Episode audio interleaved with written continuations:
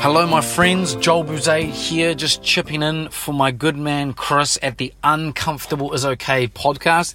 First of all, just want to acknowledge the man and his work, his impact, and what he's trying to do. I truly do believe that being uncomfortable really is at least, if not more, than okay.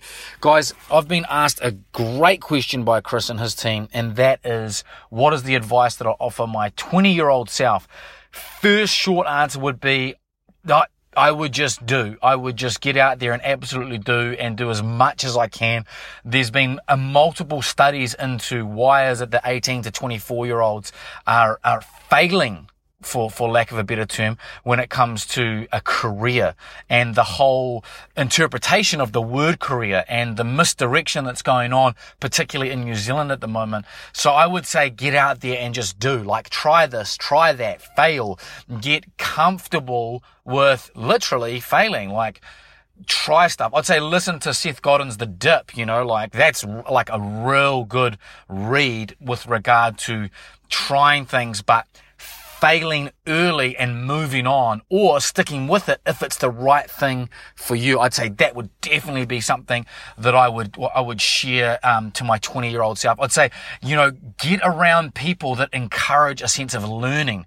And I, I, I mean that with the utmost respect, but I just think the distinct advantage in this day and age is he or she who is willing to learn and go the distance with discovering how they best learn is totally going to be the most adaptable, the most flexible, and will at the end of the day win because, you know, if you listen to some of the great commentators, the most successful people, that is exactly what's coming out is he who learns the most wins, right? But how about understanding how to learn? And I can think of no other place to, to hone that skill than in the outdoors, like go camping, uh, get mates together and, and go, um, hiking in the bush, climb a mountain, you know, hire a raft and get a guide and go on a multi-day journey.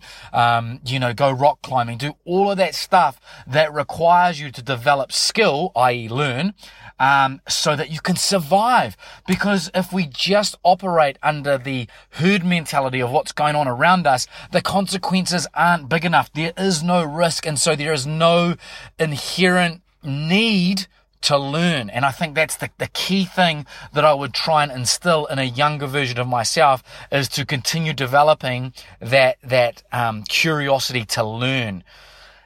Probably the only other thing that I'd add in there is really, really get around someone who is sort of like at least, you know, like in their 50s, 50s, 60s, 70s that has a desire to give back. They've reached that stage in their career or their life where they have decided that they no longer want to add to their, their, um, legacy um, personally as much as they want to add to their legacy from an impact point of view. They've decided that I want to give back. That's the key thing that you're looking for in a mentor and, and seek that out with rigor and, and aggression. Like find these people because there is one thing that is definitely, definitely true for me. And that is that I'm happy to make mistakes. I'm happy to learn from my mistakes. But if there is someone out there who's been there and done that and is willing to offer me some advice, genuine advice because they want to help me so that I don't have to make as many mistakes, that's smart. And that at 20 years of age could save me years. So there's a little bit of a snapshot of what I would offer my 20 year old self. Hopefully you can read between the lines, listen between the lines and pull something from yourself that is way more value than what I've been able to offer. Chris, uncomfortable is okay. Thanks for the opportunity. Have a great week wherever you are.